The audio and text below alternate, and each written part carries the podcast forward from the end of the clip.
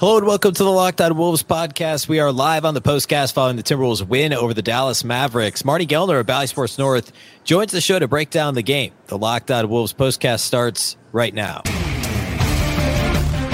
You are Locked On Wolves postcast, part of Locked On Sports Minnesota. Your team every day.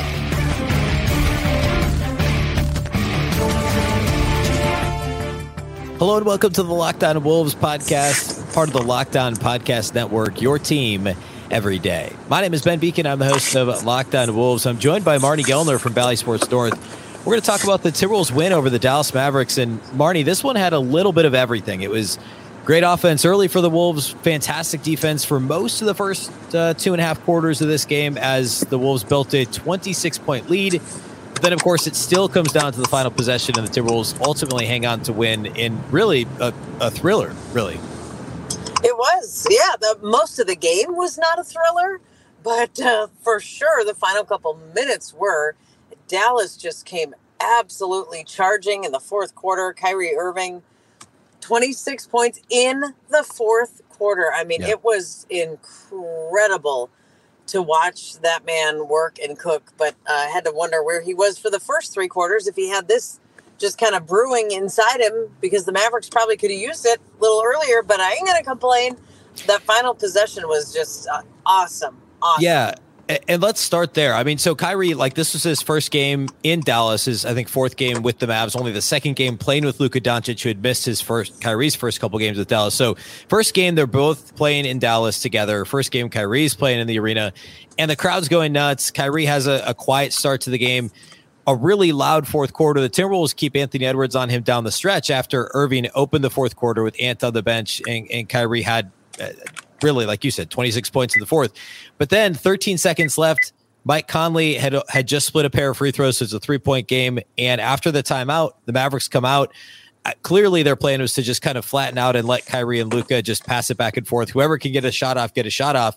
Um, and I'm sure they wanted to get one off earlier to try and get an offensive rebound, but they literally did not get a shot off in the final 13 yep. and a half seconds. McDaniels tips the ball into the backcourt. And then it was really kind of back and forth where both Jaden and Ant were contesting potential shots from both superstars, of the Mavericks. I mean, we're talking about two of the very best ISO players in the entire league, really of, of the last, I don't know, decade, probably, right? If we're talking about Luka and Kyrie, how crazy was that combination of skill level, length, athleticism, all that from Jaden and Anthony McDa- Anthony Edwards? Completely not even letting them get the get a shot off was just incredible. It was uh, one of the best defensive possessions, just given the circumstances and giving given the players involved. Uh, one of the best I feel like we've seen in a long, long time. And if you had to, if you just had to think this af- this afternoon, let's say you're going to dream up a scenario for the ending of the Wolves game and say we're up by a basket. Dallas needs a basket. What is the crazy scenario you could come up with? It uh, very well could be this one. It's just going to be Luka and kyrie passing it back and forth along the perimeter and the wolves are just going to defend it. It's basically going to be ant and jaden. And um, that would be that would be a, a, really dramatic ending. That would be one of those if this game was a, a movie in hollywood they might write it like that to finish it out. It just as you said the the the most dramatic players in the most dramatic situation, given the the pedigree that Doncic and and uh, Kyrie Irving have as individuals. I mean, ah, to have that be the situation, and then they just it was like Kyrie at the at the point and Luka on the wing, and then they kind of switched, and they never really went away from those two positions. They just kind of maneuvered between those two spots, and I think I feel like they were caught off guard and stunned by the fact that they didn't even get off a shot. I mean, Dallas inbounded with 14.8 or 14.9 on the clock. So it wasn't like they had four and a half seconds. I mean, they had almost 15 full seconds and never got a shot. And as you mentioned, the Jaden McDaniels tip into the backcourt, that that took up five seconds on its own. It was just brilliant defensively.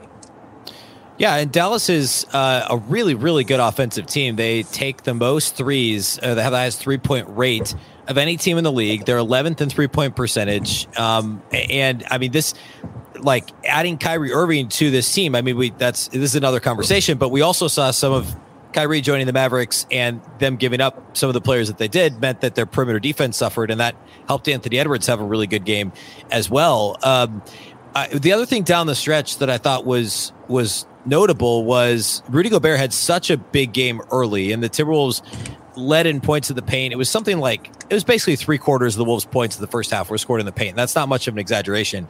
Um, and they also ended up winning on the glass in this game. Dallas isn't a great rebounding team, um, and, and the and the Timberwolves did a good job there too.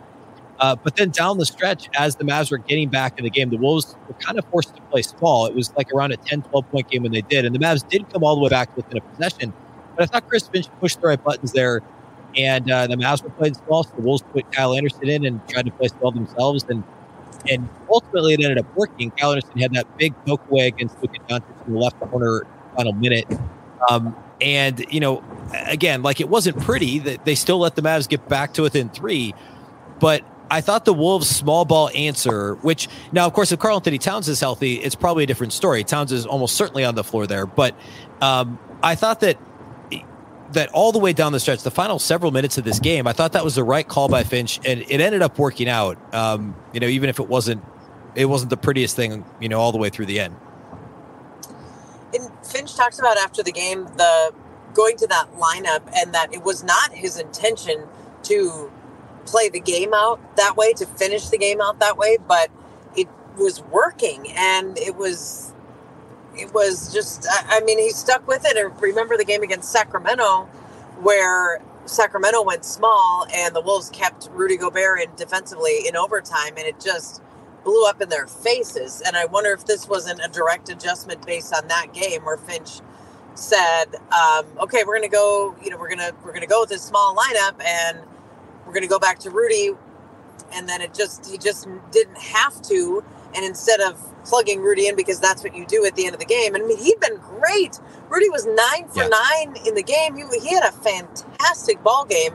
So it wasn't like the that you kind of shy away from because he just hadn't given you anything tonight.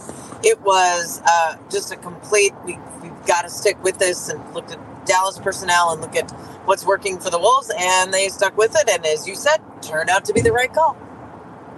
Yeah, and, and the Wolves, I mean, they built the lead using Rudy Gobert um, and dominating the paint, as we said already. I mean, he had 21 and 14 in the game, like you said, 100% shooting from the field, nine of nine. That's how the Wolves built this 26 point lead. But this is also a roster that, especially if completely healthy with Karl-Anthony Towns in the fold, can play multiple ways. And and if Rudy Gobert plays in this game, he still played 30 minutes, and he was a big reason why they built that lead was a plus 17 for the game. No other Timberwolves player was greater than a plus nine for an individual plus minus. Um, so clearly he had a positive impact on the game. And if you build the big lead, hopefully more often than not, you're not giving the whole thing back virtually. Um, and, and, so like his contributions still matter in this game. I think early yes. on, um, early in this game, there was a lot to like about the Wolves offensively. Actually, for most of the game, it was really kind of like fourth quarter ish, uh, early fourth quarter when Kyrie went nuts. I mean, and the, the ball kind of got sticky for the Wolves a little bit. Um, and obviously, Edwards made some incredible shots too. Um, we can talk more about him in a minute. But I thought for most of the game, the ball movement offensively, Mike Conley made probably three or four like pick and passes and pick and roll game that uh, D'Angelo Russell probably doesn't even try um, quite frankly. And and I thought Conley was really kind of orchestrating pick and roll beautifully. He finished with 12 and 9. Um, Rudy was in the right place at the right time. And it wasn't just limited to them. I thought Jaden McDaniels, Kyle Anderson, um, Taurean Prince, who started actually, Kyle Anderson came off the bench in this game. All those guys had really impressive passes. Uh, a lot of them to Gobert, but just in general, the ball movement for the Timberwolves was really, really good in this game. It was. Uh, Finch called it. Um, how did he word it? One of them, maybe um, a complete game offensively because of all of the things you just mentioned and all of the people you just mentioned. And I felt like at times, so I was working this game tonight with Rebecca Brunson, who is obviously an incredibly accomplished basketball player in her own right. She was saying that it looked like Mike Conley was just uh, orchestrating this offense. He was a maestro out there at several points of the game just knowing who and when and where and what and thinking the game and thinking this offense that stood out to her as she as we were watching this game. And so whether it ended up being Conley throwing these direct passes or just him knowing how to get this whole thing moving and in sync and playing all the same instruments at the right time or whatever the orchestra analogy should be in this instance uh, it was it was sort of all led and guided and directed by mike conley Let's talk about our title sponsors of the postcast tonight. That's our friends at FanDuel. The midway point of the NBA season is here, and now is the perfect time to download FanDuel, America's number one sportsbook, because new customers get a no sweat first bet up to $1,000. That's bonus bets back if your first bet doesn't win. Just download the FanDuel Sportsbook app. It's safe, secure, and super easy to use. Then you can bet on everything from the money line to point scores and threes drained. Plus, FanDuel even lets you combine your bets for a chance at a bigger payout with a same game parlay. Don't miss the chance to get your no sweat first bet up to $1,000 in bonus bets when you go to fanduel.com slash LockedOn. That's fanduel.com slash LockedOn to learn more. Make every moment more with FanDuel, an official sports betting partner of the NBA. Uh, another thing of note in this game, the Timberwolves pick and roll defense. We've seen them do this a couple times this year. Where you know they generally play drop coverage with Rudy Gobert, where he's um, essentially dropping beyond, you know, below the level of the screen, allowing the ball carry the ball handler to penetrate just a little bit. Um, and then the idea there is you're not giving up a lob, you're not giving up a three, um, and you're able to kind of contain the ball, right? Um, and that's almost exclusively what the Wolves do because Rudy Gobert is arguably the best in the league at it, at least over the last several years. But against a team like the Mavs that had two dynamic ball handlers that can do everything in Kyrie Irving and Luka Doncic, the Wolves chose to play more high wall coverage, which is what they did for most of last year. And early in the game, I thought it was really, really, really well done by the Wolves. And there were a couple points where they got into some foul. They actually got into the penalty very early in the first quarter, but then did a really good job of defending without fouling for most of the rest of the first half. Came up again as an issue in the third, but for the most part, I thought their their ball pressure and ability to contain at the point of attack was much better than what we'd seen. Certainly, just the last time out on Friday night, um, I, I, was impressed with the Wolves' effort defensively. Obviously, the fourth quarter and Kyrie Irving kind of notwithstanding, but the first three quarters, point of attack defense was very good for Minnesota. It was, and uh, they um, this team has talked several times throughout the year about toggling back and forth between defenses depending on who is on the court. I mean, who's on the Timberwolves court and not the opponent. They they have been uh, changing their defense based on basically if Rudy Gobert is on the court or not. And um, tonight might not have been as dictated by that. It'll be. Uh, I don't think that question got asked as a matter of fact, I'm sure it didn't. At least uh, the defense that, that was asked specifically to Chris Finch was about that, that final play and less about the specifics. But um, it is something that has been an issue for the Wolves at time this season, times this season, and it is something that that Finch even talked about after um, was it after the must after the Memphis game that he said the defense just had really been slipping from them on the last couple of road trips. So to, to see strides in that on the last play, which we've already talked about, on the pick and roll coverage, which you were talking about there, Ben, like those could be huge steps forward for the Timberwolves because there are areas where uh, they had been hurting, and and uh, this this road trip has been just bizarre. They think about these four games on this road trip. At Denver, the Wolves get blown out.